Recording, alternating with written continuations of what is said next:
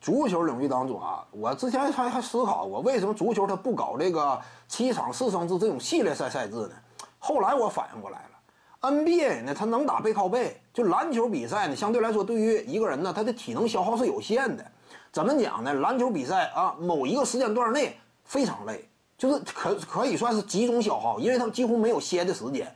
攻守呢，大量的转换，场上每一个时刻呢，都是怎么讲全力以赴。那这种比赛的话，它自然短时间内迅速消耗，但是一场比赛整体的消耗不如足球啊。足球呢，你比如说啊，特别能跑的一些运动员，或者说欧洲顶级联赛，一场比赛下来，一名运动员呢，场均差不多要跑一万米啊，一万米附近。篮球也就两三千米，一般来讲，篮球也就两三千米，它不会太高，两三千米是个常态。三千多米吧，这这吉吉米巴特勒多少米啊？我记得当时这个金马特勒西麦克勒姆多少米？四千来米吧，有可能多一点，他干到四千吧，也就这样。就是相比于整体的消耗，你比足球还是差。这是篮球运动吗？足球呢，他就不太可能打背靠背嘛，就这么疲劳没法打。你这对于运动员消耗太重了，四五千，对，四五千左右，差不多不到一半，也就一半左右。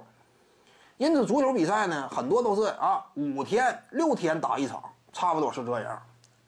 一周一赛吧，基本上你就是频繁点的，也就是五六天、四五天，这撑死了。再短它费劲，你这个消耗比较重嘛。因为你比如说啊，这个马拉松赛事，顶尖跑手基本上一年也就两到三场，就马拉松，那一次是多少米？四万多米，我差不多一年也就跑两到三场。为了维持自己的竞技状态，呃，跑出高水准的表现，我只能跑两到三场，再加上我也得。保护自己体格，你老这么跑的话，一年跑十个你就完了，膝盖就完了嘛？你得需要调整的。每一次跑完马拉松啊，对身体是一个巨大消耗，磨磨损呐。因为人这毕竟不是说这个，你就好像什么机器跑多少公里你还得保养的嘛，人体更是这样，你短时间间内迅速消耗，巨大消耗啊，谁也受不了。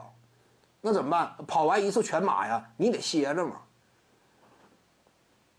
你就是这个道理，所以足球呢，考虑到它单场比赛消耗太重，那怎么办？